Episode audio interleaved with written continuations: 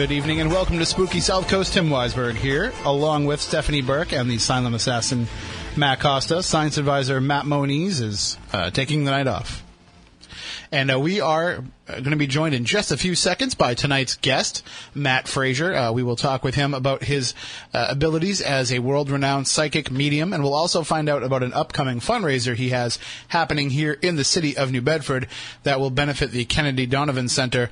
Uh, that will be happening next month. So we'll have all the details for that coming up, and then after we speak with Matt, we'll uh, have the usual segments that we do here. We'll have the Week in Weird, our little bit of a twisted look at the news of the week, and we're also going to kick around some topics ourselves uh, about mediumship and psychic abilities. This is Psychic September here on the show. Uh, we had Bob Olson on last week talking about his research into psychics and mediums, and of course, our lovely co-host Stephanie is a psychic medium as well, so we can get her perspective on things. Anytime.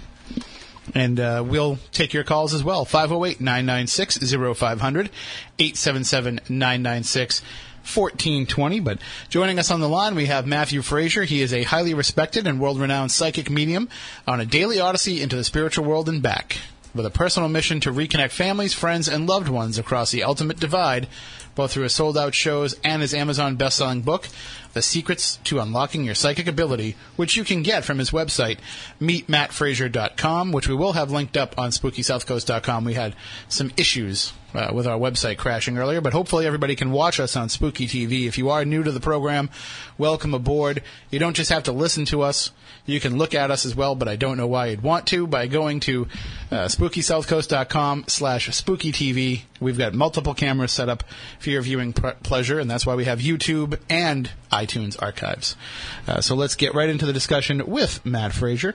And good evening, Matt. How are you? Good. How are you? It's great to be on the show with you. Oh, it's great to have you on, and uh, and I apologize that we you know we had a little bit of a late start because we have the Red Sox here on the station, so we do what we can to to try and squeeze in a show around the baseball games. That's okay. so now you have this event coming up uh, at the Kennedy uh, at Howland Place in New Bedford to benefit the Kennedy Donovan Center, and uh, you know we've seen you all around New England uh, and and all across the country, really, and it's you're finally coming to the South Coast, uh, and people will have the chance to experience your gifts firsthand by coming out to this event. But how would you summarize uh, what it is that you can do for people? Well, basically, coming to an event is like a big, huge family reunion. I mean, it's amazing. Um, basically, my job as a medium is to connect those uh, here in the physical world with their loved ones on the other side. So basically, the whole event, my event is a two-hour event, and the whole time that I'm there, I read. I try to get to as many people as possible. Basically, what I, basically what I do is when you come in, it's general seating, um, audience seating. I'm not on a stage or anything like that because I feel like my job is to be right there with the people. So um, basically what I do is I run up and down the aisles in between cheers, and I try to get to as many people as possible. I'll pull somebody up and I'll tell them exactly who's standing behind them, whether it's a mother, whether it's a father that had passed, or a sibling, and just pass on the message. And a lot of times, you know, it's like a family re- reunion just because of the fact that everyone's so excited. You know, a lot of times people will bring with them you know, friends and family members and groups of people all looking to hear from, you know, um, one particular person. And it's an uplifting event. People are laughing, people are crying. There's mm-hmm. so much energy, and it's exciting. It's exciting to see the, and it's heartfelt, you know, hearing these beautiful messages that are passed on. So, how did this all come about for you? Is this something that you've always been able to do? Is it a gift that you've always had, or is it something that uh, kind of just uh, revealed itself to you one day? Well, basically, my grandmother had the gift, who passed on to my mother, and in turn passed it on to me. But you have to remember that back in those days, you know, being a psychic and being a medium, it wasn't something that people talked about, and my grandmother didn't do it professionally. It was something that was done just for close friends and close family. And it's funny because to this day, my grandfather still doesn't know that my grandmother did it. And I'll be like, oh, you know, Poppy, do you remember Grandma reading people and whatnot? And he's like, oh, no, she never did that. That never went on in our house, you know. Um, but actually, when I was growing up, I too had the gift. I remember being three or four years old in my bedroom, and it was like seeing the movie The Sixth Sense. Spirits would come to me wanting me to pass on messages, and I'd be pulling the covers over my head. I didn't want to see them. I didn't want to hear them. I didn't want to communicate with the departed. Mm-hmm. And, you know, it seemed that as much as I tried to push them away, the louder the voices would be. Well, but sometimes though, you know, when it's your destiny and it's what you're meant to do, you're not going to be able to push them away. Uh, can you at least turn them off? Is that is that possible? I there is no turning off. And, you know, I went through my whole life with hearing the voices of the departed. And, you know, it wasn't until I went to go and see a psychic medium myself way later on in the future, that's when I realized that it wasn't something I had to be afraid of, you know, that it was something that I could embrace. And it's funny because I started my career as an EMT working at the Seaport World Trade Center in Boston for the Security Operations Department. Um, I started there because I always felt a calling to help people, but I guess I wasn't sure, you know, what the calling was. So I started as an EMT and started reading for close friends and family like my grandmother did, you know, just very private. And just by word of mouth, it just exploded. And, you know, I'm so fortunate right now to be able to do events and to reach, uh, you know, as many people as I do and to really show people that our loved ones are with us. They never die. They never pass. You know, one day we all will be with them again, hopefully not for many years, um, but we all eventually will be back, you know, on the other side. And it does exist. Dead is not dead. It's just different. Well, and it's interesting that you mentioned being an EMT because that shows that you were kind of already geared toward helping people. Absolutely, and that's what I felt, you know, my calling was from early on. I always wanted to do something with helping people, and even as an EMT, excuse me, even as a psychic medium now, um, I'm doing fundraisers up and down the East Coast. I actually sit on two board of directors, one being Forever Paws Animal Shelter, which is right in your own back backyard in um, Fall River, and I actually heard the commercial on your radio playing as I was listening in. Um, and also, I sit on the National Cultural Diversity Awareness Council because I feel, you know, as, as also being a medium, my job is also to give back to the community any way that I can. And so, when uh, when you decided to step out and and have, I mean, once you realized that you had it, you, you, you weren't able to turn it off. It was going to happen anyway. How did you decide to make that move toward doing it in a public forum? Well, to be honest with you, I didn't make that move. It, it basically chose me. You know, um, it was something where, like I said, I was just doing it for close friends and family, and then, you know, word spread, and I got asked to be on radio, and I got asked to do some TV, and next thing you know, somebody says, hey, I have an event for you to do, you know, you'll be able to reach, you know, some people. It started off with just, you know, small groups, and then, you know, expanded into much larger, you know, being at Foxwoods and different, different, you know, exciting venues up and down the East Coast, and I have a wonderful, you know, team that pretty much heaven. I feel like heaven has guided me and set up for me. I have a wonderful public, publicist, Amal Wagner, who's helped me along the way. I've had, you know, um, just different members of, um, basically, I, I call it like, you know, a God squad here on earth. People who have just kind of fell, fallen into my um, life and helped me on the spiritual path. Well, when people do come out to the event, uh, as, as you mentioned, you know, there's going to be a large crowd there, and doing events at some of these places, I'm sure you've had very large crowds. Not everybody is going to to have the opportunity to make a connection, but the important part is that it shows that it can happen and that the loved ones are still around you. So even though you might not pick up on them necessarily, I'm sure people can go home and be more aware of the fact that yes, the departed are still around us. Absolutely. And one of the things about my events is that I, you know, am very, as you can talk, as you can see, I'm a fast talker. I try to get to as many people as I can. Um, and one of the things is that during my event, I know I can get anywhere from 30 to 40. One time I even got to 70 people at an event. So I do work quickly. I know people are there for messages. I try to get to as many people as possible. Normally I can get about a, a third of the room done. Um, and I try to keep uh, these these other events that you see up and down the East Coast. I try to keep them small. I try to keep them, you know, anywhere from 100 to 200 people. I try not to go over that because I like it to be more of like a group, intimate setting. Um, you know, from the feedback that I hear, people who don't receive readings, they all feel uplifted upon leaving. You know, just hearing the messages everybody leaves, I feel, with a message from the other side. When everybody connects with somebody's reading, you know, when it's sure. like when you walk out, somebody is always telling you, like, you know, oh, I feel like if my father came through, he would have told me this. He would have told me what you told the woman up front. He would have said this. He would have said that. So everybody kind of leaves with their own message in a way. And at the end of each event, you know, I kind of talk about that. I give a little um, talk about how you can go home that day and receive messages or how they probably tried to pass a message to you at the event if you didn't receive one that day. Well, you mentioned uh, hitting as many as seventy connections in, in one uh, in one event. Uh, how does that play out for you, energetically speaking? I mean, uh, uh, does it wear down on you? Does it suck all your energy out to be able to make that many connections in such a short amount of time?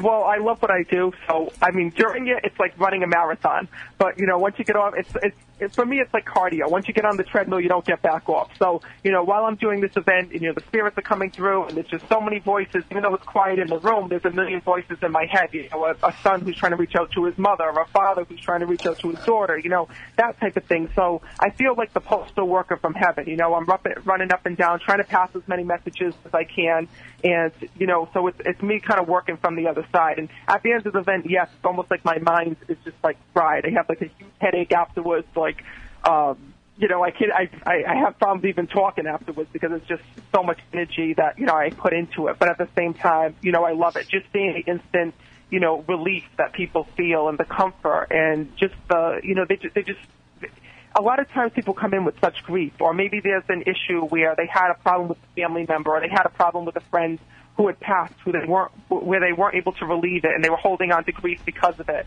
There's so much that kind of goes into these readings that when they walk away, it just gives them a whole outlook on life, and they can start to relieve some of that grief.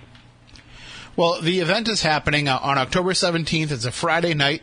Uh, doors will open at 6:30 p.m. It's taking place at Howland Place, 651 Orchard Street in New Bedford. Uh, the tickets are $40, and that actually includes hors d'oeuvres and desserts. So, in addition to taking part in this event, you'll get a little bit of food uh, as well. Tickets are available by calling 508-997-5875. And in addition to doing these events, Matt, do you also do one-on-one readings for people? Can they contact you if they want to have a reading in a private private, intimate setting? Absolutely. Um, I encourage anybody to go to my website, meetmattfraser.com, or you can just join me on Facebook on, meet, on facebook.com slash meetmattfraser. Type in Matt Fraser. I have a verified page there, so you'll see a little blue check mark when you, when you search it on Facebook. Um, and for people who feel as though they need a more one-on-one intimate setting, I do do settings, um, well, do do readings, I should say, by phone. Um, I can't do it in person just because of the fact that you know I'm kind of running up and down the East Coast, so I never know where I'll be. But mm-hmm. there is a one month waiting list for that. Um, but I do have our phone sessions available. And with that, I'm sure it's a, a, lot easier for you to be able to tune in because you're dealing with one person one on one. So you're able to kind of just focus in just on who's around them instead of having a whole you know crowd of, of spirits uh, conjugating around you, con- congregating Absolutely. around you. And you know, one of the things about it is that I call it an in-depth session because those on the other side, you have to remember that when somebody transitions or when somebody you know passes and they go to the other side, they automatically see things. They see tomorrow so much more clearly than we see today. It's almost like they become psychic. They can see different things that are going to happen in our lives, whether it be, you know, weddings that are taking place, babies that are going to be born, you name it, they see it. So during a private session, you know, not only will your loved ones come through, but they also talk about life events as well. They'll talk about things that are, you know, some struggles that you're going through right now, give you a little bit of guidance from the other side on how you can overcome those certain situations that you're in, and also talk about things for the future. You know, they always want to motivate us. Those on the other side, they want to see us happy. They want to see us enjoying life, and that's really their purpose on coming back and passing messages as well. Is there ever a time when uh, you, you, know you have your own uh, family members who have passed, or your own people that you've met in your life uh, that are trying to reach out to you, and you have to kind of push them aside to be able to make a connection for people, or or, or does your your family and loved ones who have gone to the other side do they realize what you do and what you're doing for other people and and take a step back? Well, to be honest with you, I don't have an ability that anybody else does, meaning that I can't cheat life. You know, they're not going to give me the winning Powerball numbers. They're coming every day and tell me, you know, they're not to, they don't try to interfere in my life. Once in a while, my loved ones will come back, like I lost my grandmother, who was very close to me, and she was the one who also shared, you know, the psychic gift and she comes back to me, you know, every so often. You know, um, she doesn't come back every day. I don't hear from her every other day. You know, once in a while she'll come back if there's information that she may want to pass on to me or some guidance or things like that. But it's not something where, you know, that she's constantly interrupting me because, you know, there's other spirits who have more urgent messages. And that's one of the things that, you know, people see at these events as well. Is a lot of times people, you know, they're not upset if their loved one doesn't come through because some of the messages are really, really powerful. Some of them are really urgent that need to be passed, you know, such as, you know, a son who passed suicide or, or a baby who had passed and they didn't know how, how the baby had passed. Or, you know, there's just so many ifs, ands, and buts that come up and there's really people who are deep in grief and that's why, you know, I kind of, I like to pretend I run the show, but it's those on the other side who do. The ones who kind of go and, you know, work behind the scenes to make sure, you know, whoever needs the message uh, gets the message passed. Yeah, I mean, that's a good point. Uh, you know, a lot of times I think that uh, people who have your ability and will uh, get together uh, for these group gallery readings, and we talked about this with Bob Olson last week, they feel the need to also be an entertainer because you've got a room full of people. So in addition to making these connections, you also have to, you know, be witty and fast and funny and endearing with the crowd as well. And it's interesting that you say, you know, you, you let them run the show, you let the spirits run the show because, uh, you know, without them, that's what it's all about. Absolutely, and you're right. There is a lot of humor and compassion and everything that goes into it. And you know, because one of the things that I think that my events are different than most is just because of the fact that I don't like to see the audience crying. You know, that's not the the point of the event. It's a, meant to uplift you. It's funny because you know before the event you'll see everybody starting to walk in and they they start automatically you know um, uh, filling their pocketbooks with uh, paper towels and you know Kleenex and whatnot. You know, prepared to cry. When I go in there you know, um, I try to bring in humor, you know, because a lot of times those on the other side, they'll come through with their personalities. You know, maybe you have a, a father who comes through, and he was like the one who, you know, ran the ran the boat, military man, very loud, you know, kind of a straight shooter and whatnot. And they kind of come through with their personalities. They really lighten up the air. They really make people feel as though it's not something to cry about. So a lot of times there's humor that's passed you know, their personalities come through. You have quirky grandmothers. You have like, you know, it's like uh, the best way I can describe it is a family reunion. And one of the things I'd like to mention as well is that a lot of people, one of the things that, one of the things I hear most is so many people are so afraid to come to these events because they're like, oh my God, I don't want to hear bad information. I don't want to hear that someone's going to pass or that there's going to be a death in the family or that someone's ill. And that never happens. There's never any negative information or any bad information that comes through. All the messages that come through at an, at an event are for our highest and best good and are meant to uplift us, you know, because those on the other side, they want to see us happy. They want to see us, you know, enjoying life. So they would never give us information that we couldn't change or something that's going to make us feel sad because, you know, that's not their intention. Right, well, do we do we want to kind of give some callers a chance to, to get a taste of what it is that you can offer at this uh, at this event? Absolutely. All right. Well, the number is five. I, sorry, go ahead. Uh, I'd like to move through as quickly as possible too, so we can get as many callers as we can. So if they can just state, you know, who they're looking for, we'll give a quick reading and move right on to the next one, so we can get a lot of people. Absolutely. 508-996-0500, 877-996-1420. Those are the numbers to call in, and we will move you along as quickly as we can, uh, as uh, in order to for the best interest of everybody, and also so you can see that when you go to the event, you can see how quickly Matt can work, uh, and then you'll understand how he can get through so many people and in a given time. Good evening. You're on Spooky South Coast with Matt Fraser. Hi, good evening. I was just wondering if I could get a reading. Sure. And who are you looking for? Oh, I would guess my mother. Okay, give me one second.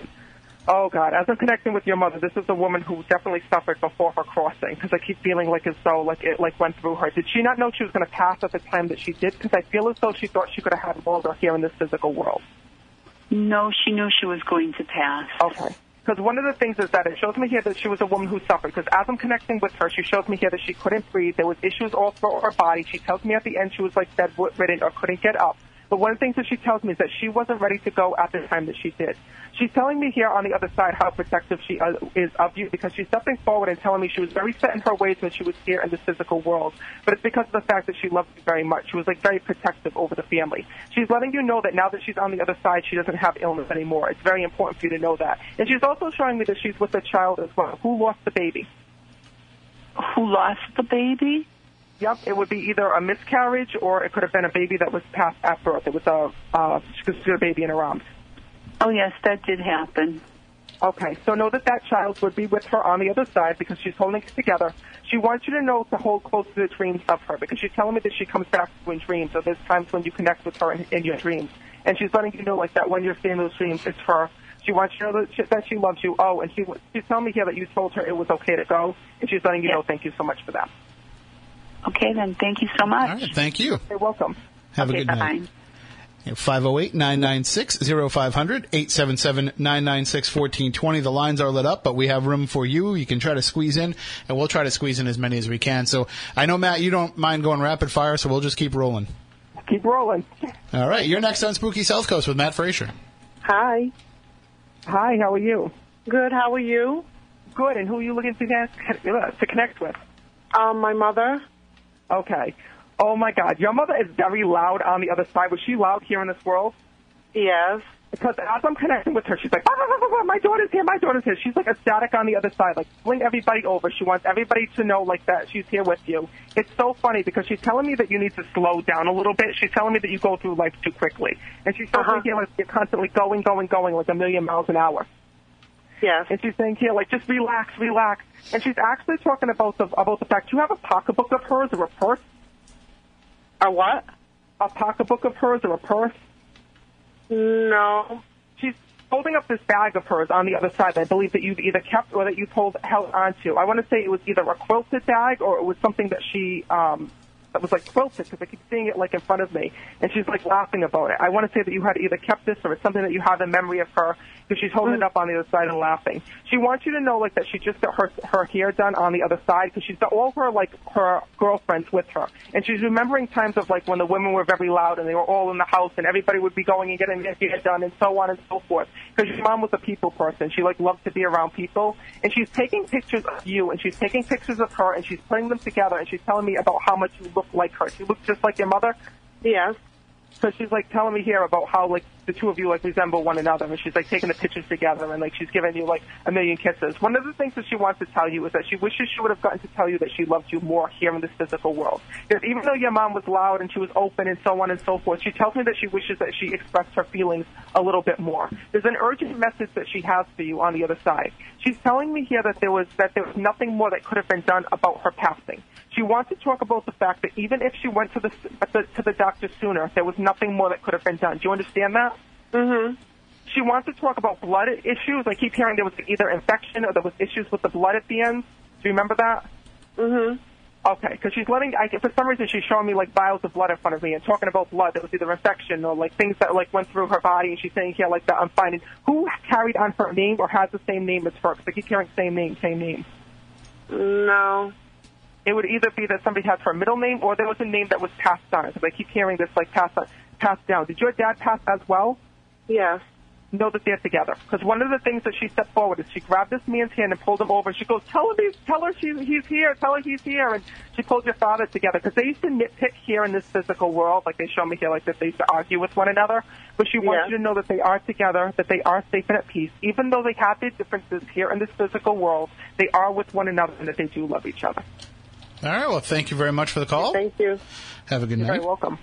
And uh, let me. I just want to check my list here uh, on the screen and make sure that we go in the right order. I don't want anybody to get read out of order. Good evening. You're on Spooky South Coast with Matt Fraser. Good evening. Uh, Matt, uh, anybody wants to step forward, either friends or family that have passed? Okay. Do you have a father pass? Yes, I did.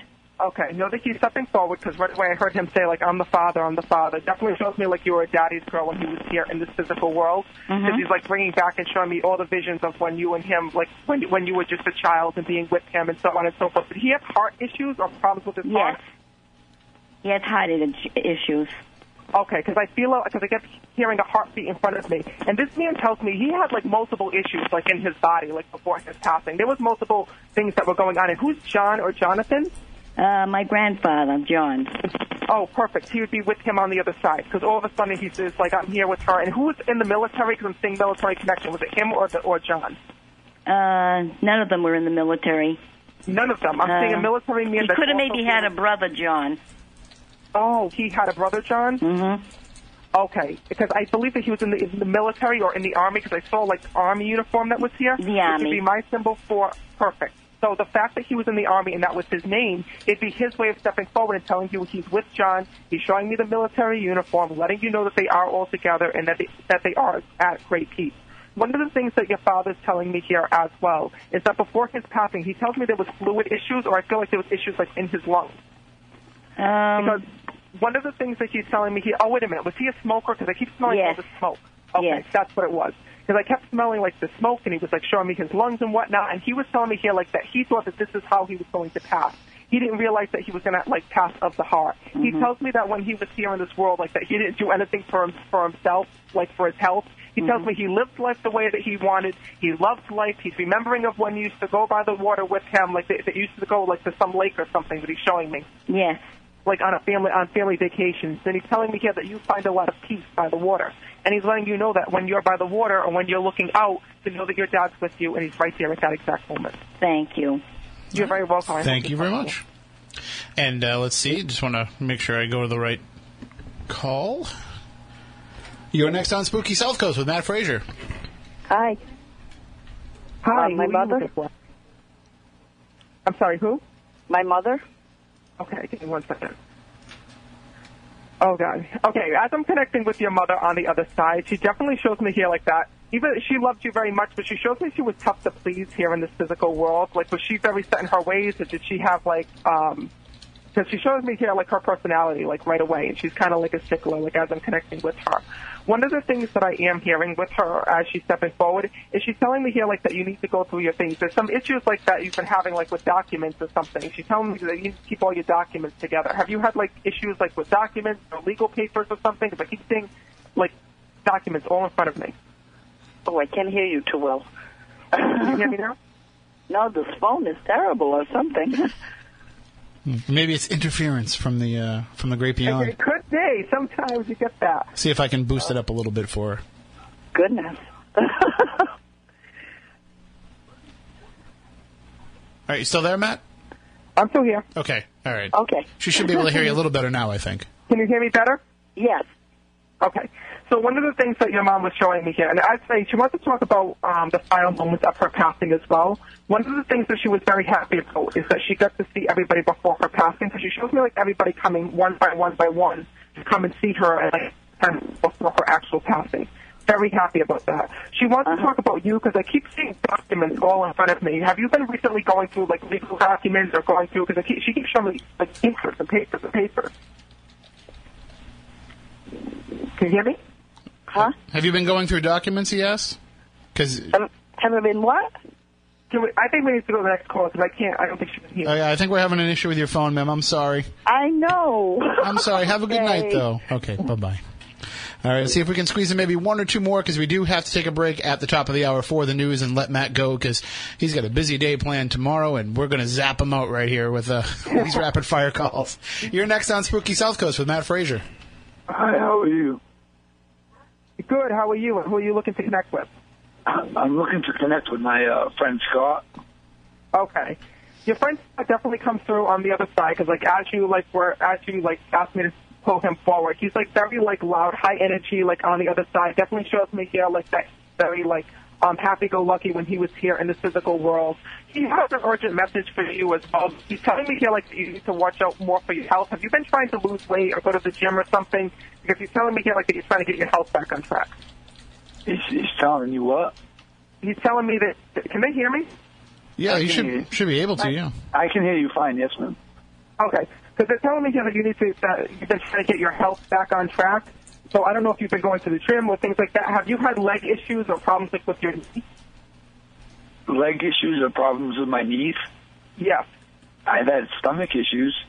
No, I think it would be more of like what I'm telling you. You showed me here that there's some issues either with circulation or um, things of that nature. Because he showed me here like you're going to the gym or trying to get your health back on track is what I kept hearing this year.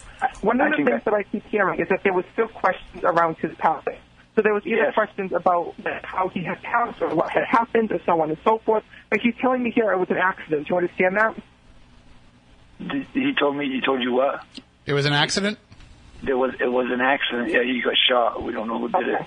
Because he's telling me here, like, not to hold any. He told me he passed the tragedy. He told me there was questions around his passing, and he told me that there was still questions if it was an accident, if it was planned, if he was meant to be shot, so on and so forth. And one of the things that he's letting me know is that it was an accident, that he's not holding anyone accountable. Even though his life here was short, he's letting you know that he, he lived like he lived and loved to the fullest, and he's definitely letting you know that he is around you, and that you hear music around, or you hear music in memory of him. Meaning that when you're in the car or you hear you hear songs that remind you of your friend past, know that he's with you right at that exact moment. Oh my god. Yes. All right. Thank you very much for the call. We do have to let you go because we're up against the break. Thank you so much. All right. Have a good night. You and, too. And thank you to everyone who called. Sorry that we could not get to everybody. Matt, we will definitely have you back on in the future at a time when you're not so busy. I know, you know, this is the busy season uh, for all of us people who are interested in all things otherworldly. So uh, you've got a ton of stuff going on. However, we'd love to have you back in the future. Everybody can go and check out Matt Fraser. Uh, tickets are still available for this fundraiser for the Kennedy Donovan Center. It's happening at Howland Place on Friday, October 17th. Doors are at 6:30 p.m. You can get your tickets at 508-997-5875. The cost is $40. They include hors d'oeuvres and desserts. And if you need more information, you can just go to his website, meet Matt Fraser, F-R-A-S-E-R, E dot com. Thank you so much for joining us, Matt. And, uh, and hopefully, uh, we'll, we'll talk to you again sometime soon. Thank you. I can't wait to be back on. It was a pleasure to be on with you. All right. Take care. Have a great night. You too. Bye bye. And uh, you can, again, you can go to his website, meetmattfraser.com, if you'd like to find out more. Coming up in the next hour, we'll talk more about psychic and mediumship abilities. Uh, we'll kick around the topic. We'll take your calls as well. 508 996 0500 877 996 1420. We'll also have the Week in Weird, where we get a little bit strange and give you some of the strange news stories of the week. Uh, so you don't want to miss that as well plus whatever else you'd like to discuss. Talk to you in just a few moments when we return here on Spooky South Coast. Hello.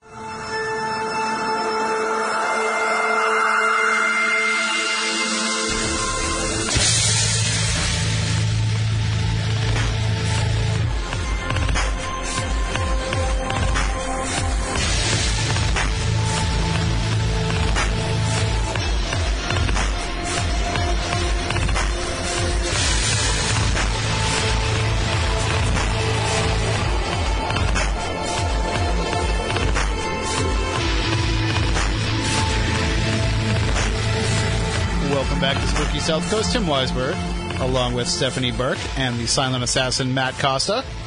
Science advisor Matt Moniz uh, taking the night off is, is no explanation though, right? No. No call, no show. No, but usually it's important. Yeah. He's usually got something to do. But like he didn't. It's not like any nothing we have to worry about, right? No crazy experiments that might. No, no. Well, it might be uh, alien related. Like when I we when don't know. Yeah, We I was never gonna say know. like when we wake up tomorrow, is there going to be something like a full scale invasion going on? Or maybe there could be. I would think he would at least give us a heads up if he knew. You would think so. But then again, he could be the last person to know too. Hmm. You know, it's usually it's always the uh, the ones who should be in the know that are the last to find out, right?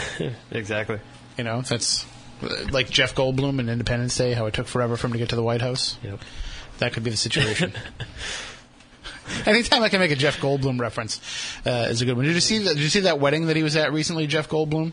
No. Have you seen this this trend now where people take their wedding photos with the entire wedding party, and they have them all like run, and the photographer snaps a picture of them, and then they Photoshop in the T Rex from Jurassic Park behind them. I have seen that. So Jeff Goldblum was at a wedding, and so they asked the bride and groom uh, asked if he would be willing to do it, and he's like, only if I can be up front. And so like he's leading the way. So they actually have Dr. Ian Malcolm leading the charge as they're running from the T Rex That's and their wedding photo. I That's a thought that good. was That's a good wedding photo. yeah, absolutely. That's one that you definitely hang on the wall and make your desktop background picture. I picture. feel like people's wedding photos are getting more and more ridiculous, though. they, Yes, are. they are. Yeah, everybody's trying to make it into Yeah. a it thing. started out as like everybody jumps in the air at the same time, and now it's like T Rexes and Well, you saw the latest trend Right. where all the bridesmaids and the brides show butt cheeks. no, I haven't seen that, but tell me where. It's all over social media. It's a new thing where they tuck in their dresses to like their underwear or like pantyhose or whatever they have on. I have not seen that. Oh yeah, it was huge like a month ago. So huge butt cheeks. yes, Apparently, I just don't know anybody that's getting married. Most of the people I know are lonely old shut-ins that have relationships with their cats. well I don't know anybody. I'm waiting that's for done the uh, the bouquet of cats or Bouquet of bouquet of, cats? kittens. So then when, Don't when just Just they- throw when you kittens. throw them, throw the bouquet. All right, Matt. So when you get married, you're gonna throw kittens. yeah, in some of everybody the get garden. their, The get groom- their face clawed. The groom up. lifts up the bride's dress and pulls a kitten down from her leg, scratching the whole way. It's gonna be oh. the new thing. I think we have a call on the line. It's probably somebody waiting for a reading, but just to let everyone know, we did have to let our guest Matt Fraser go. However, we will have him back on in the future. But if you have a question and you would like like to call, I guess it was for a reading. Mm-hmm. If you do have a question or any paranormal topic you would like to discuss, 508-996-0500. 877-996-1420. We are going to do the Week in Weird coming up in just a few minutes, our weekly look at the strange news that's out there. Uh, we'll also, uh, well, I guess I'll promote Ghost Stalkers a little bit more. I'm trying not to be over the top with this, but uh, we're we're uh, just You're- about a month away to. now. I know I won't be nearly as obnoxious once it actually debuts. I promise. But uh, we're about a month away now from the big debut of Ghost Stalkers on Destination America, and this has kind of forced me more to, to tweet more and be more more part of the Twitterverse. Mm-hmm. which you know is it's been a struggle for me over the last few years. You're but I'm I think, officially a Twitterson. I think I'm finally starting to figure out what, how to do it. But I'm just like retweeting everybody that mentions Ghost Stalker, so I'm not sure if that's really such a good idea. And I don't think I want No, to follow good. everybody that follows me. Is that that's probably not a good thing to do either, right? I don't know. Yeah, I usually accept all people that want to follow me, but I'm really bad at hitting the follow back button. Like I'm almost selective, and I, I wonder if that's not the right thing to do on Twitter. But I don't really know Twitter etiquette. Yeah, see, right now, I if you follow me, I follow you back. It's kind of like a it's kind of like a Digital Underground song. Follow and I follow back. Follow and I follow back. Uh, but You uh, have to sing that every show now. I will now. That, we're gonna make it. We're gonna make a whole thing That for song that. is so old now. It is old. Nobody knows what I'm talking about. They're like 30 years digital. old. What? what digital? Uh, but uh, the show does debut on October 19th, and there's already been great reviews. Last Saturday they showed it at Scarefest. Uh, they showed at least the, the first three acts, and everybody really responded well to it. We're, we're all very proud of it. Of course, Nick Roth is the executive producer, and the investigators for the show will be Chad Lindberg and John Tenney. Uh, so it's going to be very different than anything else you've seen on Paranormal TV. We have Dave Roundtree bringing in some of his innovative equipment, and uh, we're looking for portals, and we're trying to see if we can make that connection to the other side through that way. That, that's uh, one thing that I've noticed with a lot of people uh, talking on, on, on the web, on the internet, the interwebs, Yes. The is that it's a, it's a new take on the traditional um, Ghost series, I suppose. It, there was a concerted effort amongst all of us to try and take it beyond just what all the other shows are doing. I mean, the other shows are great. They're they're doing a fine job of showing you that there is the paranormal. I mean, listen to me. I'm already these shows that I was crapping all over for years. I'm like these shows are great, but no, they they are in terms of being able to show you that there is something more. And but they're locked kind of into that mode of let's go out and investigate and find proof. We're trying to say, uh, to kind of accept the fact that the proof is out there. We've seen it now. Uh, we've accepted it in our own minds to be true. Now, what does it mean? Right, they kind of dug. Um, I mean, I guess those shows have kind of dug themselves into a hole where they need to come up with some sort of result at the end. Right, and it's not so much about for themselves either. I mean, it could be for the property owner, for the homeowner, uh, and if you're, you know, if you watch Ghosted uh, Ghost Hunters and you're seeing TAPS go into these locations, you know, usually it's because somebody asked them to come and determine whether or not there is paranormal activity.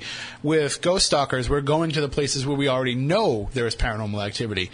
Uh, the, the idea behind it is, as the title would suggest, we're trying to hunt what you know, normally would probably hunt us. And we're trying to find out why they are in these places. And we're trying to find out what connections we can make from these places. So there's got to be a reason why Whispers Estate, which is in the first episode, is connected in some form or fashion to some of the other locations that we investigate in the series. And I'm not going to give those away right now, but I will say that we do find connections amongst them. So you want to uh, tune in for that and check it out. October 19th on the Destination America Network. There is going to be the big premiere in New York City on Monday, October 6th at the Bowery Hotel. And if you would like to go and check it out, it is free. All you have to do is go to eventbrite.com and look up the Ghost Stalkers premiere, and you can get yourself on the list. There may still be room. I don't know how much room was left, uh, but there may still be room. I actually am going down there. I haven't. I don't know who's coming with me yet. I asked Matt. He's busy. Stephanie, she's pregnant, so she can't go. she doesn't want to be on a doesn't want to be on a train and have have to give birth on a train on the way That would be horrible. Uh, but uh, you know, uh, we'll I'll be down there, and uh, we'll definitely hang out. If anybody from this area goes down there, definitely find me, and uh, we can certainly hang out and talk. And because you know, it's it's not uncommon for me to go all the way to New York and run into somebody who lives down the street from me. It happened when I went to Lake George. Started talking to this person that I've known through through uh, through the internet for a couple of years, and uh, oh yeah, I live down near your neck of the woods. Where do you live? And it turns out he lives like literally like five houses down from me. and we both drove all the way to Lake George separately. so, uh, but yeah, it, it'll be a great time for the uh, for the premiere on October 6th. But the television premiere for you to watch it at home, please watch it, DVR it, tweet about it. Uh, hashtag Ghost Stalkers is what we're using. There's a Facebook fan. This is so weird. Like already, there's a Facebook fan page. There's a fan Twitter account. Like there's a, a huge fan base already growing for the show, and it hasn't even aired yet. There is not even clips of it on the Destination America website for you to watch. And, and I haven't seen any teaser commercials during Ghost Asylum or or uh, Amish Haunting. Which, if you haven't seen Amish Haunting, our buddy Jeff Belanger is the writer of that show. Check that out too. Uh, and of course, Ghost Asylum, different take on on the paranormal as well. They're actually trying to trap ghosts, Matt. Really? They build these uh, traps out of pretty much out of things you can find at Home Depot. So yeah, I see your shirt there. Yeah, and uh, that's a that's a great shirt. And I'll even let you say if you want what it says on it. If you want to say I'll it put it, there. I'll put it on the screen. Okay, there you go. Spooky TV at SpookySouthCoast.com. You can see Matt's shirt. I used to have a pin that said that when I was a kid. Yeah. I had one that said that, and I had another one that said "Back off, man, I'm a scientist," which I wish I still had. I could give it to Moniz. Uh, but uh, so again, October 19th, we need everybody to watch the premiere of Ghost Stalkers. Uh, get the word out there and make it huge. Let's just make it huge because then we get to go to more places and we get to make more connections and we get to figure out the bigger picture. Uh, and you're going to just love coming along for this journey. I'm very excited for it. I was uh, looking at some of the footage earlier before the show, and you know, because I watched it the first time, I watched it as if I was a regular paranormal fan, a regular viewer, trying to see does this draw my attention in as a TV show, and, and it certainly does. But I've been watching it again and again to try and see little bits and pieces that I can for the future, uh, and. Uh, seeing some of the locations that we're going to go to, even these little fast cuts, uh, it's just going to be amazing for people to check out. So, Ghost Stalkers premieres on October 19th, Destination America. I think I plugged it enough Did you?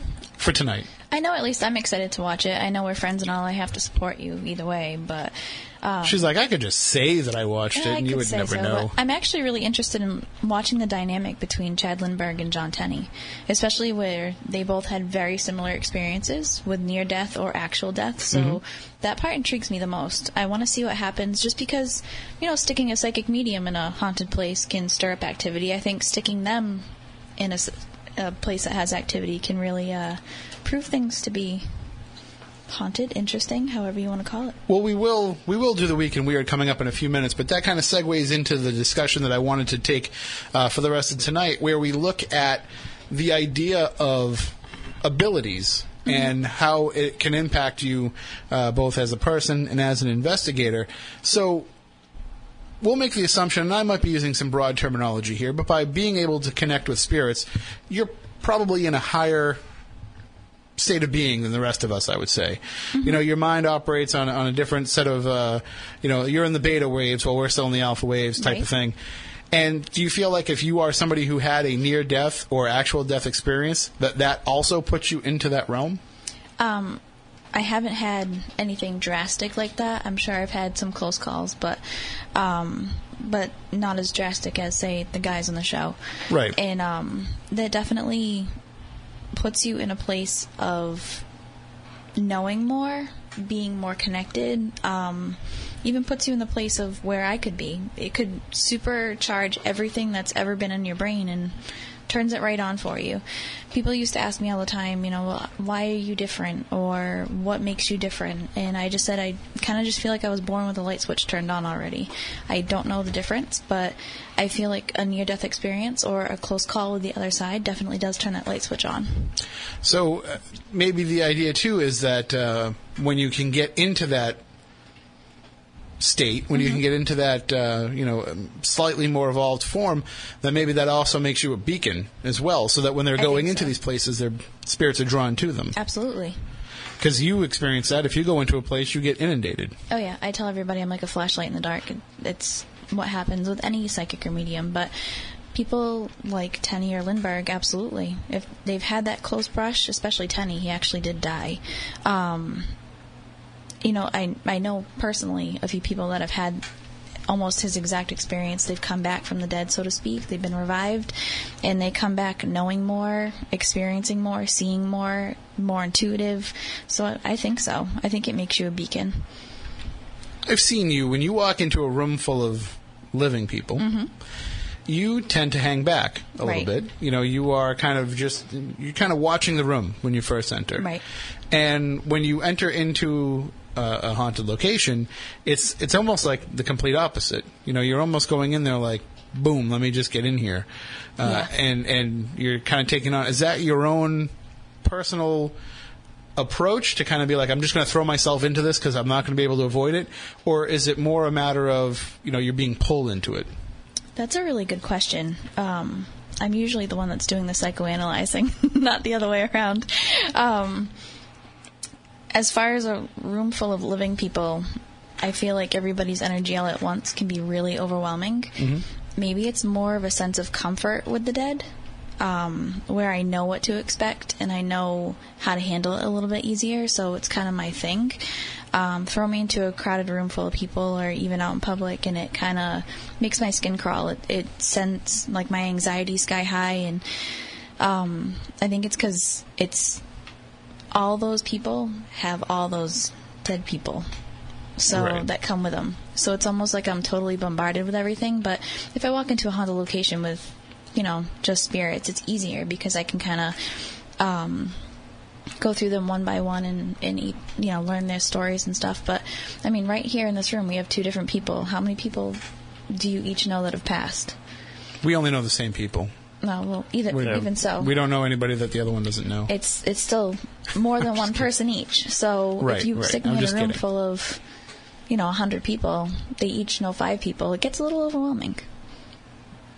Haunted location could only have like eight or ten.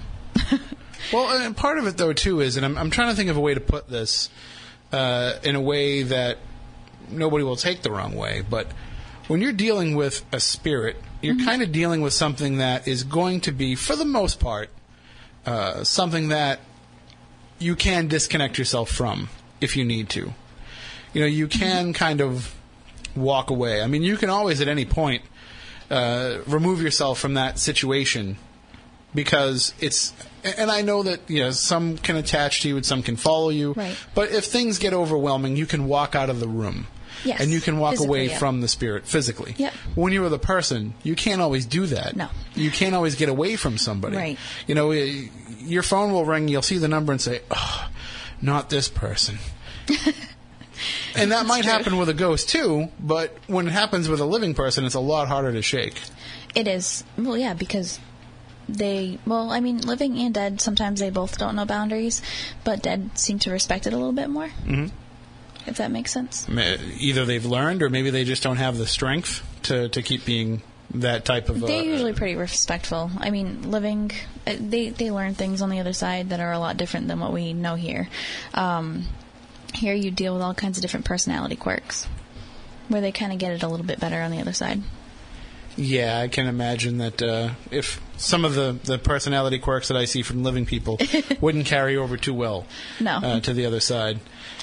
Well, one of the things that uh, I've seen with this show, and, and, and John Tenney wrote a great, great blog about it today on his website. If you go to weirdlectures.com, uh, you can you can read it for yourself. But he wrote a great kind of uh, an, an essay almost on what makes this show Ghost Stalkers different.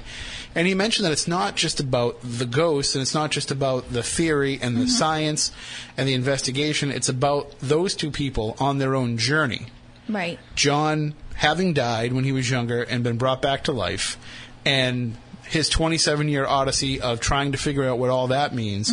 Chad's experience of almost dying very near death when he was a child, and while he's a very spiritual person, he's only been an investigator for about four years. So what he's going through is kind of like, you know, it- anybody that's out there that has the chance to start being a paranormal investigator, you're taking baby steps Right. toward the bigger picture. So you're out there on the weekends, uh, you're maybe going to some events with a bunch of people around. You're getting this experience of uh, being able to wade into the pool instead of diving right off the diving board into the mm-hmm. deep end. Now all of a sudden, Chad has the opportunity to be part of this television show, and now he's being thrust into some of the most haunted Yes. locations in in America, and he's being locked alone in there by himself for 24 hours. That's part of this show, is that John and Chad each investigate alone, locked in the location alone for 24 hours, and so when that happens. You know, now it's like any little steps that you were taking now become gigantic leaps, whether you want them to or not. So that's what's interesting about this, and I think that that's what's also interesting about people that have abilities such as you, Stephanie, that you probably uh, see. Uh, with you, it's been different. For you, it's been a lifelong journey, and it's been something that you've Right. always had to accept. But with other people, you see them want to start to take those steps. We've been talking to some people, some Yes. friends of the show, who want to explore the side of themselves Right. more, and they're taking those baby steps. At some point, are they going to have to take a big giant leap? Um, yeah, it depends on how far you want to get into it. I tell everybody, um, in my whole life, you know, because I literally was thrown to the wolves pretty much. I didn't have a choice. I was born into it. I didn't know I was different for a very long time. I compare it to, um, you know, like celebrities' children that don't know that their parents are famous and they Sure. have no idea that they are. It's the same thing. It's that you don't know that you're different until you get to that certain point and you're like, what do you, what do you mean? You're not the same as me. Um, so it's it's very similar. Um, I, I tell people all the time. They ask me, "Oh, that'd be so cool. I'd love to do what you do. I'd love to know what you know." And I tell everybody, you know, be careful what you wish for because I can't leave this. I can't get out of it. You could either, you know, choose to be this way or that way. Um, but I tell everyone it's it's a big decision to make, and once you open that door, there's no going back. So it's not easy.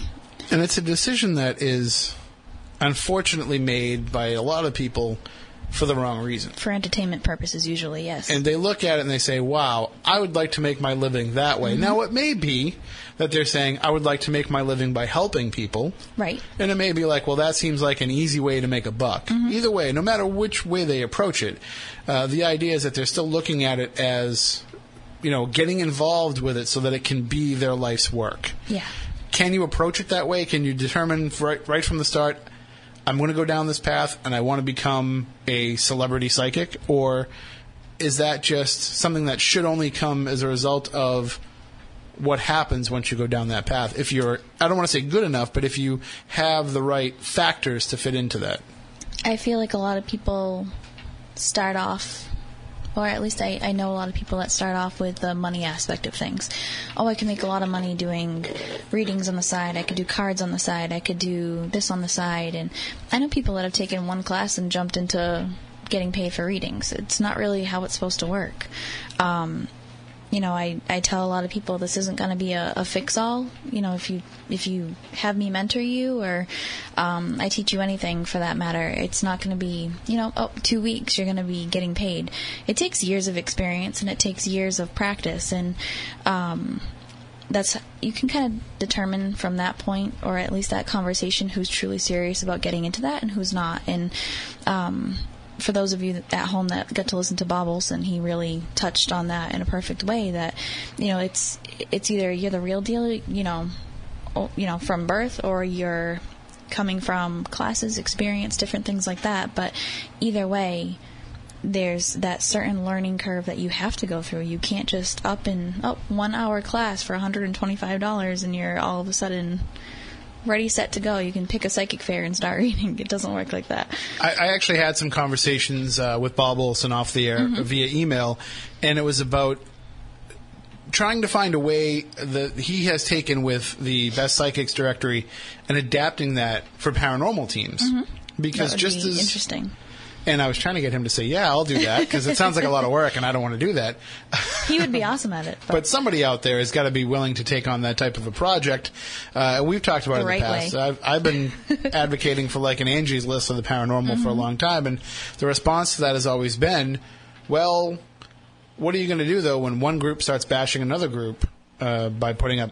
Bad reviews for them, and that is a, a legitimate concern. But ask Bob Olson, consult him, find out how he made it work Right. uh, on his website. But you know, anyway, and in, in he has an discussions, approach to it too. he does, and uh, and and as he said, he doesn't let any negative reviews get posted. Mm-hmm. Fine, I, and if I ran a site like that for paranormal teams, I wouldn't allow any negative posts to get posted either. Right. However, if somebody had verified information that somebody had a legal record, Yes, that somebody had been arrested for breaking and entering or sexual assault or any of that stuff, I think that's fair. as long as it checks out, then yeah, that should be put up there. Yep. But anyway, yeah, I don't want to. Uh, anybody that wants to do that, um, anybody that wants to get involved in that, more power to you. And I will certainly give advice uh, and, and give you all of my crazy ideas for it. But it's just way too much work. Uh, Matt, don't even look at me like that because when you look at me, I'm like, wait, Matt's good at websites. So- yeah, yeah, Shut exactly. the cameras up. There so, but um, but in discussing with him uh, that aspect of it, it's the same type of thing. There's a lot of people out there who will watch one episode of a paranormal television show, one 10 minute YouTube video, or take one $65 online course that gives them Mm-hmm. a certificate at the end that says you are now an official paranormal investigator. Yes. And they think that that's enough, and that that substitutes being out there and learning and having these experiences. It definitely does. I kind of wish sometimes when I see those things on, you know, social media or the, you know, as Matt would call it, the interwebs. Um, I I kind of want to just jump up and down, scream, and just be like, "Don't do it! don't don't follow those people. It's not right, or you don't know what you're doing. You're gonna get yourself in danger, trouble, anything." there's there's a question. I've been putting up these paranormal debates, and I used to do it on Facebook, Yes. uh, and then I've I've moved it over to Twitter in promotion for Ghost Stalkers. So if you follow me at Tim Weisberg, you can get involved with these every day, uh, leading up to the premiere of the show on October nineteenth. Plug plug. But uh, one of the questions that's popped up this week in my mind, and something that I will be asking uh, going forward, and this can apply to paranormal investigators as well as mediums and psychics. There's a perception out there that experience is the end all be all. And by experience, I don't mean getting out there and doing it, I mean having years of service within it. That uh, if you are somebody who has been a paranormal investigator for 35 years, that automatically makes you a better investigator than somebody that just started. And I can't buy into that anymore because the more that I've seen the repetitiveness, the mm-hmm. sameness, the same thought processes, the same experimentation from one group to the next, when I see everybody going in there doing the same thing all the time, it makes me think, well, gee, 35 years of doing that hasn't advanced the field as much as we would want it to. Right. Maybe innovation is just as important as experience. I think it is. I think if you're going to be in business for that long, you need to learn new ways of doing things, or at least be up to date with things that are coming out and be aware of different things. Um, I mean, I'm guilty of it. If I call somebody to do work on my house, I want the person that has the most experience. Right. Um, I think we all kind of operate that way. But that's a little bit of a different situation, not to, to crap all over your example, but You're not.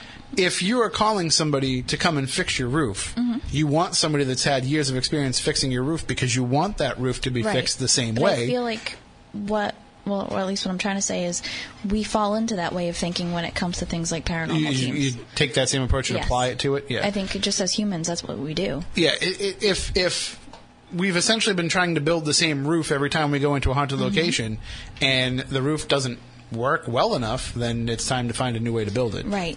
Um, even, I mean, with psychics and mediums, there could be somebody that's just learning right now, taking classes that could be the best of the best of the best.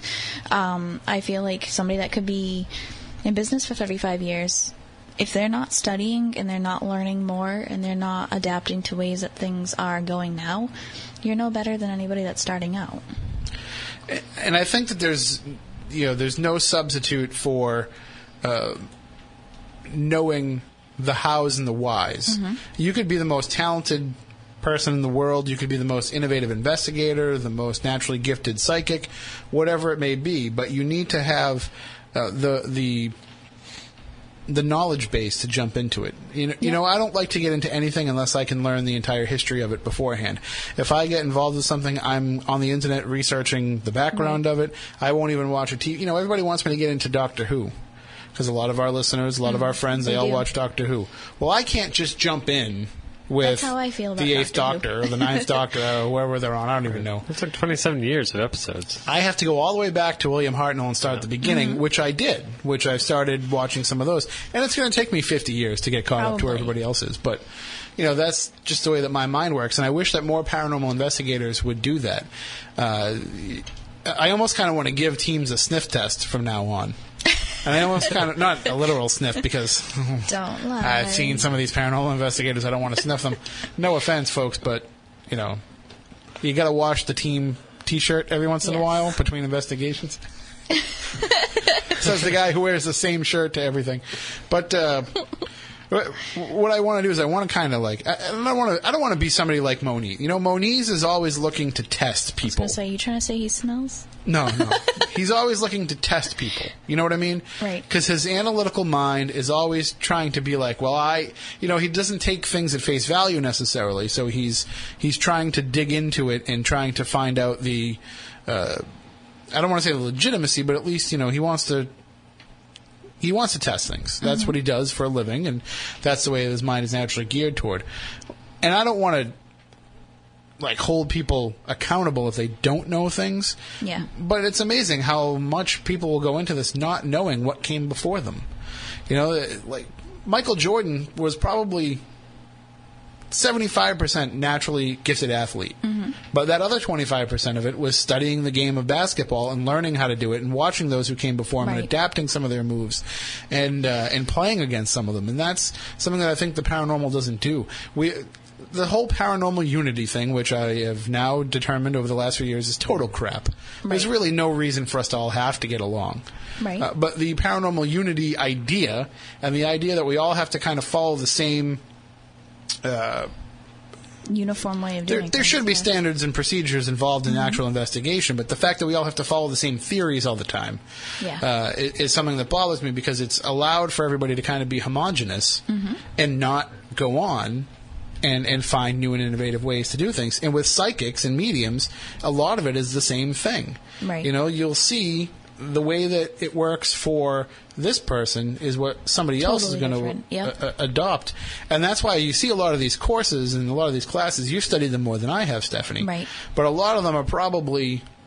Uh, well, first of all, let me ask you this: Has anybody ever that you're aware of started off a class with? Uh, Okay, well, who wants to do this for a living? Who wants to make money at doing this? Is that does the money discussion ever come up in any of the classes that you've seen, or No. So? But I also take classes from people that I've researched completely. I'm sure there are people out there that do teach classes that are geared toward that, just like I've seen paranormal investigator classes that take this course to learn how to make a living in paranormal living. Well, I was going to say a lot of the courses are like, I'm going to tell you How to how to money. how to. No, it's Yeah. been more like how to make sure that you get results when you go on an investigation. And I don't think that you can make that promise. I think you have to go to it more of the idea of here's what's worked for me, Right.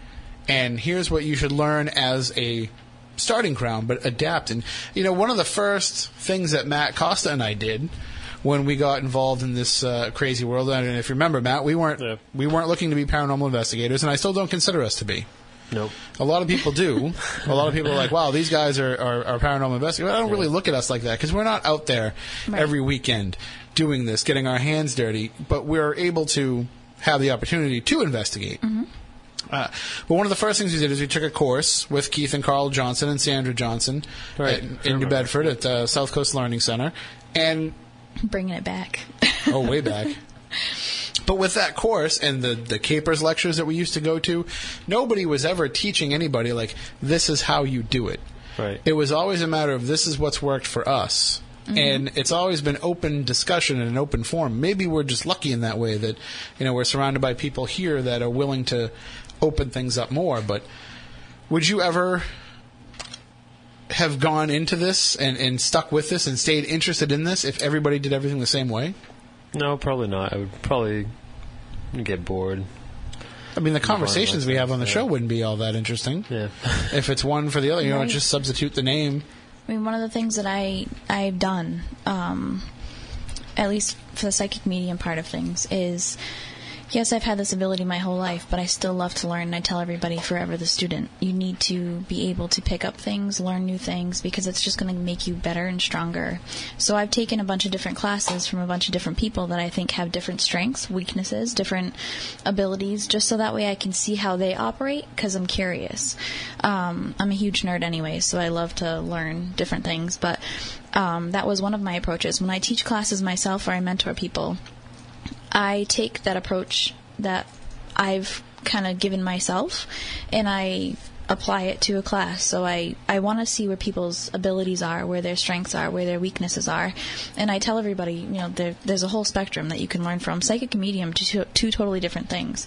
And people don't realize that there's a huge difference. And what you could be experiencing, what you think you're experiencing is hundred percent different than what's actually happening.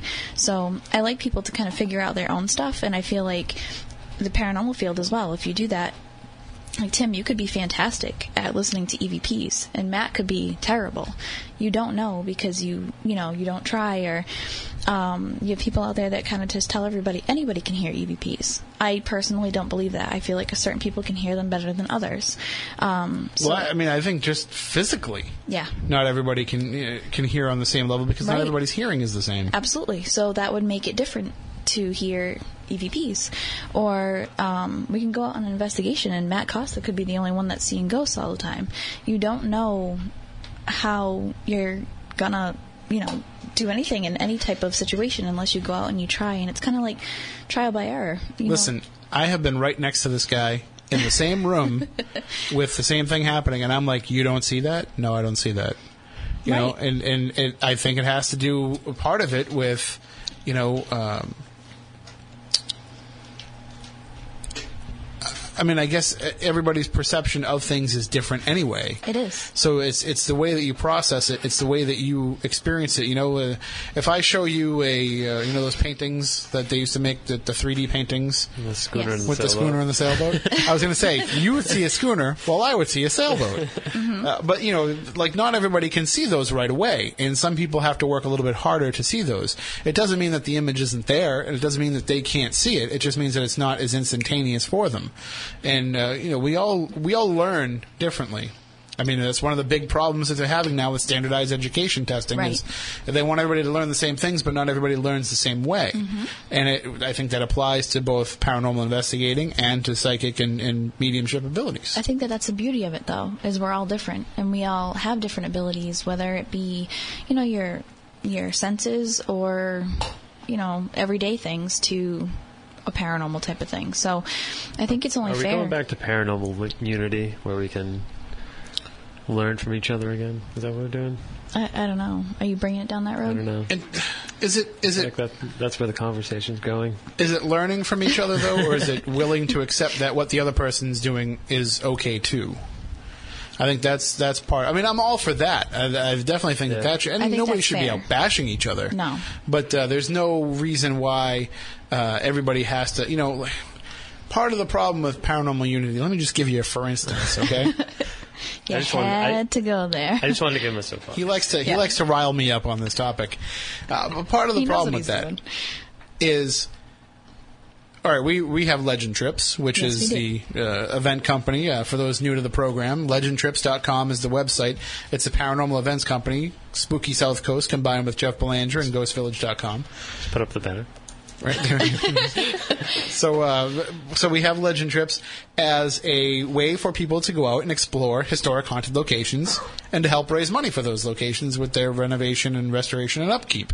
So we've been doing this for a couple of years now. We've built up a reputation. We get into places that paranormal investigators can't get into. If you call uh, just as an example, the Mark Twain House in Connecticut, and you say, My paranormal group would like to come in and conduct an investigation, and they're going to say, No.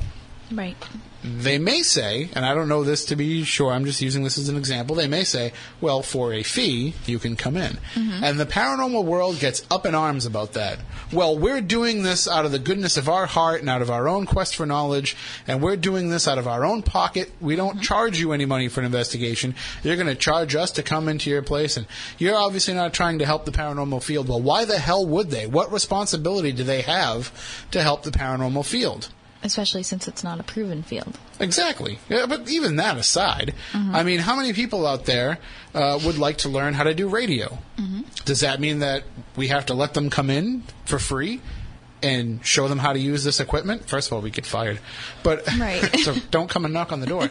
But I I mean, does that mean that we have a responsibility because we are in a radio station to allow those who want to come in and explore the world of radio to do so free of charge? No. Right. And you probably shouldn't be allowed to come in here if you don't know what you're doing and you Mhm. haven't been vetted and they don't have all the information about you on file if anything goes wrong and all that kind of stuff. So it's not as easy as saying, well, your place is reported to be haunted. You have a moral responsibility, an ethical responsibility, a scientific responsibility to allow us to come in. That's bogus. Nobody that owns the location has to allow anybody to do anything. It's their place. They make that decision. Right. So now, if they decide that okay, we don't want to let the paranormal group come in, but we do want to let this event company come in because it's going to make us some money. Well, that is also their prerogative. Not to mention you have insurance. Right, we do carry insurance, which a lot of paranormal groups do not. It's too costly.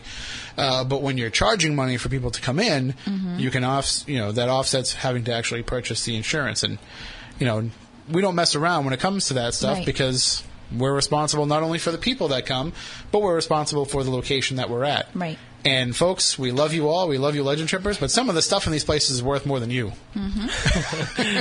Mark Twain's original furniture that he sat in when he wrote Huckleberry Finn is probably worth more than all of us. Yes. So, but anyway, so people will see that we get into this and they'll say like, we, well, wow, how come they let you in and they won't let us in? And they will actually contact us and say, Mhm. can you help us get in there? Well, no. If they told you no, what difference are we going to make? Yeah. And that's what people think paranormal unity is. Mm-hmm. Paranormal unity means I should stick my neck out and take this relationship that I've built with a location uh, that I've had to work my ass off to put on a successful event. Not just me, but you know all of us Right. combined. But we we put on this successful event, and it's a lot of work. It's a lot of sweat equity that goes into it, and we've done all this now. So now because I did all that. I should tell them, well, I like this guy. He's a good guy. You should let him come in for free and investigate. Which, by the way, also means that now whatever you do, it impacts my reputation. The way I look at it, or at least the way that I compare it, is you're the bully in school that wants to cheat off the smart kid's homework because you didn't bother doing the work the night before. And when the smart kid says no, you get mad and you beat him up in the playground. Well, I, but I see that aspect of it. I I've see seen that a point. lot of that. It does happen. It Yeah. certainly does. But I, al- It's I mean, not it's fair. not a matter of, of some people not putting in the work per se, as much as it is also just it's a different dynamic. Right. You going in with your paranormal group Well, is being different mad at someone than for not sharing is Yes, that's. I mean, and Not that's. okay. There are plenty of places out there that will allow you to come in or allow you to rent it out for cheap. Mhm. Uh, but just because we can get into a place doesn't mean that you should have to get into a place. And it's not just us. I'm just using that as an example. no, it happens everywhere. It- it And- is. But then there's other places that refuse to allow anybody else into a place that isn't a type of le- legend trips or it's not an event company. How many times have we been turned down because Oh, uh, there's plenty of places have said already in there that doesn't want to? that's happened. We've we've gotten the uh, the paranormal block there. Right. It's, uh, keeping the FCC license valid. Uh, but we've had we've had that happen to us. Uh, we've also had places that are just like, no, we're not interested in that. We won't Yep. allow that. Uh, so it happens. I mean, there's a place here on the South Coast that everybody wants us to try to get, and they keep saying, nope, disrespectful. Right. So we can't do it. Uh, and that's, but that's part of the problem, though, too, is that there's no responsibility Mhm. on the part of anybody to let people in. Whether it be, you could wave all the money you want in their face, which we've done to some places. Mhm. They're like, look, you can make all this much money. Don't care. Right. It's their place. It's their decision. It happens amongst groups. It doesn't just have to be an event company. There can be a paranormal group that has access to a location and another paranormal group that wants their chance to get in there and they can't. Well, you don't know what's going on. Right. Maybe the owner of that place is the aunt of somebody that's on that team, or maybe they've had some sort of relationship. And just because they allow them, it doesn't mean they have to allow you in. Because guess what? It's not a slight against you. Right. If you can't get into a place, it doesn't mean anything toward you. It only means something toward you if you've been allowed into a place and you're not allowed back. You know, do a great job with the access that you have, and then maybe more access can come down the line. And I, I know that we've kind of taken this away from the psychic discussion a little fine. bit, but that's just some of the. See, this happens sometimes when we just kick around topics. Is I, I soapbox a little bit. what he was doing when he He did. He poked one the bear. Yeah, he poked the bear. So, if anybody has any thoughts on this, five zero eight nine nine To say six also too, if, if somebody uh, tells you you can't investigate in a place, there's plenty of other places to go. Right. Yeah, I've It- always so- thought that. How do you know that the private home investigation that you're going to get next week isn't going to be the best evidence you've ever had in your life? And yeah, it's, uh, I mean, do you need that name? Is that why you're Yes. doing it? You need You- the you need to the have it Mark on your Twain resume, house, so to speak, Yeah. and and but to for put on us, your website or blog about, or put for it on us your that makes sense. For for an event company, it makes sense Oh, to say, absolutely. well, look, these places have all Promotional let us in. For a paranormal group, I'd rather see that you've done you know quality work Mm-hmm. than care about. Who it was, you know, you could not even bother to name the people that you've actually gone and investigated for, the residential cases or what have you. Right, like the evidence that you got, not the places that you went. To some degree, but I mean, even that, I mean, some investigators will tell you, I've been in this game for a long time and I've only caught one EVP that whole time. And I mean, look at Jeff. He's been in it for a long time. He's only caught one EVP that he feels he caught. Yep. Uh, so that, even that's kind of a slippery slope because you don't want to say you don't want to say that one person is too willing to accept something as evidence while another person is uh, is, is too hard and too strict about it.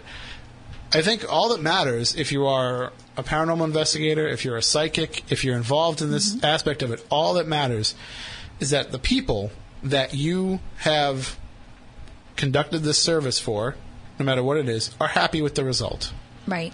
And would recommend you to somebody else. Then that's the best job that you can do. We don't have a responsibility to one another to help each other out. We don't have a responsibility to each other. You know, you have an ability. Right. Uh, other people that we know, other people that we're friends with, you know, Tiffany, Matt Fraser, we had on, Nicole. There's so many people that all have abilities. If you call them, you don't call them up and say, "Hey, can you read me right now?" No. It will happen sometimes. You know, uh, It with does it- happen. Sure, it'll happen sometimes. It happens. With, I mean, I've had people call me and say, "Hey, I need this now." I'm like, "Okay." but you don't expect it. And usually, Yeah. I'm sure when it does happen, it's under the guise of, "This is what I'm picking up. Can you tell me what you're picking up?" And, and see, it's more for Depends for. on who it is. But in, in a lot, but nobody is expecting to get that handout. You know, and, and you have told me this, and a lot of people who have the gifts have told me that uh, they have to cut certain people out of their lives once those Right. people find out that they have abilities, because all they want is that information. You know, I don't I don't care about you. I don't want to ask you how your husband is. I don't want to ask you about the house. Oh, I don't want to ask you about. happens. All I want to know is, Yeah. can you see who's around me right now? Yep. I I have those people in my life or I've had those people in my life. I know, you know, close personal friends with abilities. We kind of share those stories and even other people that we know that are in the the field so to speak, they'll do that too. And you kind of forget like we're we're normal people.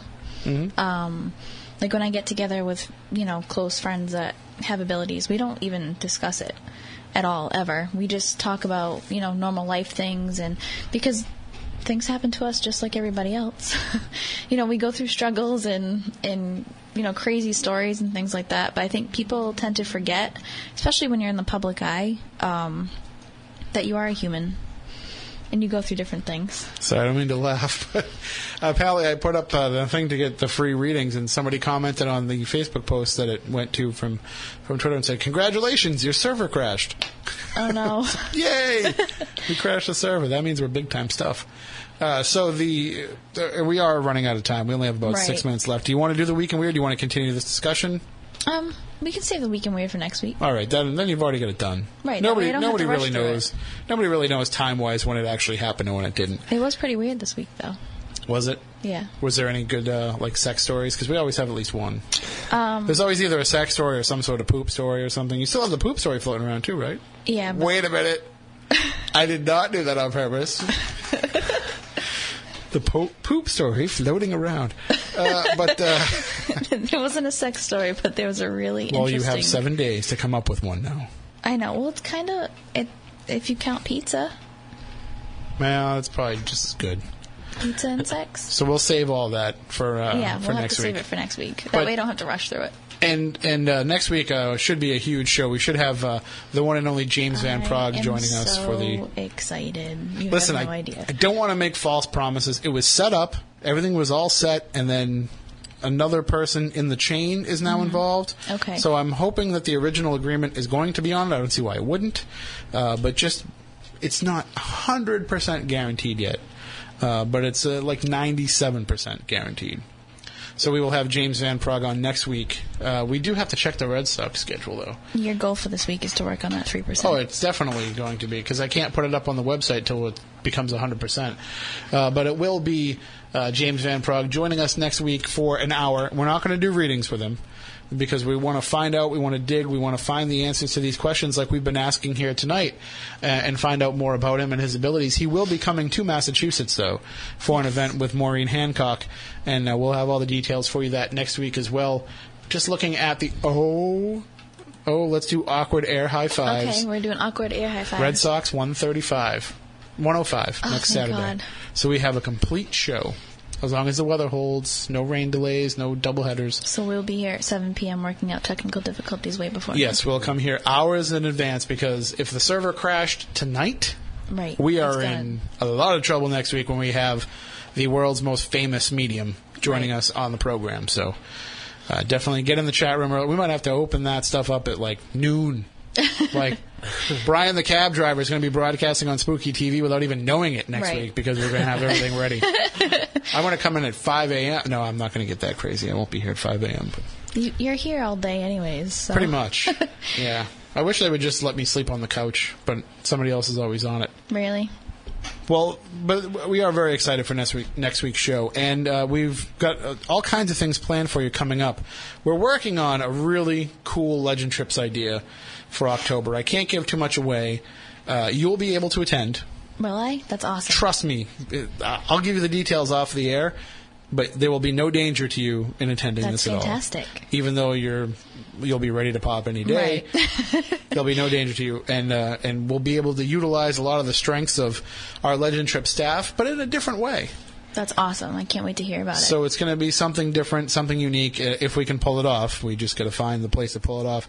And I'm just going to throw this question out there: anybody that's in like the Massachusetts area, especially here on the South Coast, if you have access to an auditorium with a stage, email me tim at spookysouthcoast.com we're trying to find one where we've got calls out to about 100 different places trying to finalize everything at a price that works so tim at spookysouthcoast.com if you have access and uh, we may even need to pull some of your family connections here okay. uh, and uh, and there's a gentleman who I know is listening who works for the city of New Bedford. He listens all the time. We might need to pull some of your strings as well. Those- Along with my They're kind of the same strings, Yeah. but we need to see if we can pull those uh, as a possibility because the numbers that I've been hearing are way out of the realm of what we could afford. Uh, but we do have a cool idea coming up, and then uh, we'll have uh, all kinds of great shows in here for you throughout the month of October. We're going to do our annual Bridgewater Triangle show. We just haven't nailed down the date yet because everything's kind of in flux with this event that we're trying to plan. Uh, but we do have on October 11th, we'll have Mark Anthony, the psychic lawyer, joining us. So it's almost like a little bit of an extension of Psychic September because we started Psychic September a week late. I'm excited for that too, though. It- it- and everybody that I know that has uh, spoken to him in the past, they say that he does a fantastic job, and that uh, he definitely has a unique avenue for his ability. So we'll talk to him about that on October 11th. Uh, but of course, next week James Van Praagh. And if you do want to listen to Dead Air Radio, uh, which is an online radio show hosted by our buddy George Lopez, you can hear Chad and John and Nick Groff from Ghost Stalkers discussing that this coming Monday night. Uh, and I'll, I'll probably I'll be working at the newspaper, but I'm going to try and jump in the chat room for that program and listen in while it's happening live. So I did hear I did hear um, John on Doorway into the Unknown on Thursday night, and he did a great job. Uh, of course, spreading the word as much as we're allowed to say Right. about the program. All right, well, that does it for this week. Uh, next week, we'll be back. We'll be on at our regular time, 10 o'clock Eastern, with our guest, James Van Praagh. Until then, for Stephanie, for Matt, for Matt, I'm Tim Weisberg. We want you all to stay spooktacular.